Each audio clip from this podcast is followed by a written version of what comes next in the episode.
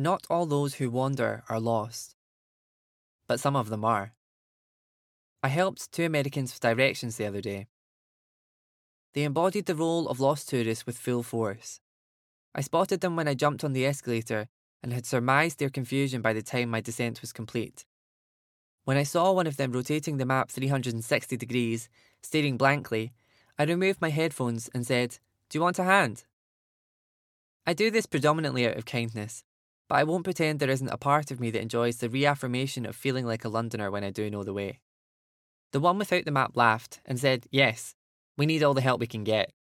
Meanwhile, the other continued to rotate the map silently, his face screwed up in confusion, as if willing it to somehow make sense.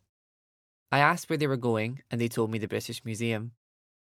Off the top of my head, I couldn't think what tube stop was closest, so without a second thought, I pulled out my phone and typed the destination into Citymapper. The man without map laughed again. Throughout this conversation, he remained jolly in a way that only the person who isn't feeling responsible for getting the two of them to the destination could be. Don't be such an old man. This young chap has it right here on his phone already, he said to his stressed out companion. The intention, of course, was to gently mock his friend, but instead it sent heat to my cheeks. I was mortified. I sent them off in the right direction, and they were thankful, but I couldn't stop thinking about what the man said about how quick I was, how quick we all are, to rely so readily on our phones for directions. Of course, technology has changed the game from getting you to A to B. Eight times out of ten, I'm in too much of a rush to stop and think about where I'm going. I just need to get there as fast as possible. But what those gents reminded me of is that there is such wonderful freedom and vulnerability in being, quite simply, a bit lost. You're forced into one of three options. 1. Take a chance and follow your gut, for better or for worse. 2. Remain exactly where you are. 3. Admit defeat and ask for help. It's a luxury, for want of a better word, that can only be afforded to those on holiday or not on their way to work or something important.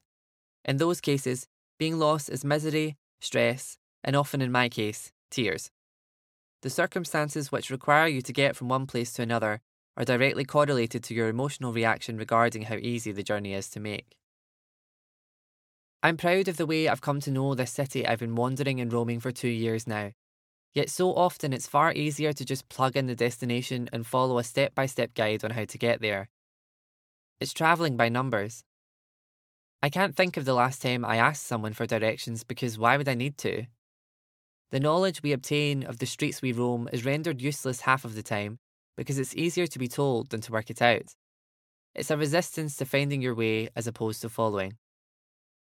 An often unnecessary dependency, like holding on to your script when you really already know your lines, or continuing to ride your bike with the stabilizers you no longer need. I want to try and take the stabilizers off more often. I want to get lost. We've been blessed of late with some beautiful weather, so it's become a regular habit of mine to take long walks and also to walk when I can in place of the bus or tube. The other day, I met my friend at the South Bank, and I decided to walk all the way back to my flat. I live by the river, so it was surely as simple as following it home, I thought. The sun was shining, I had podcasts galore queued up, I had been feeling decidedly anxious, and nothing calms me down like the repetitive, monotonous, gloriously simple act of walking. When I got about halfway, there was lots of construction work going on, diverting my simple, follow the river route back home. My iPhone battery was running dangerously low, so I was inclined to find my way without the stabilizers.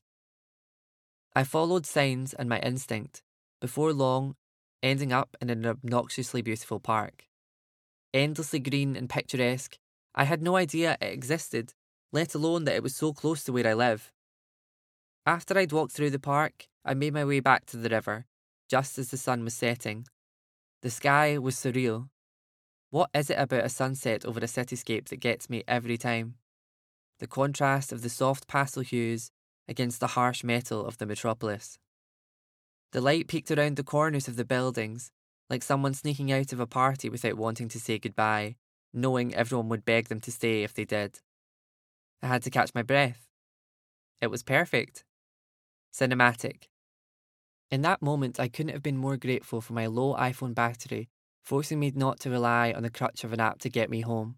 For I know a quicker route exists, but I was in no hurry, and now I know the beauty of what I might have missed.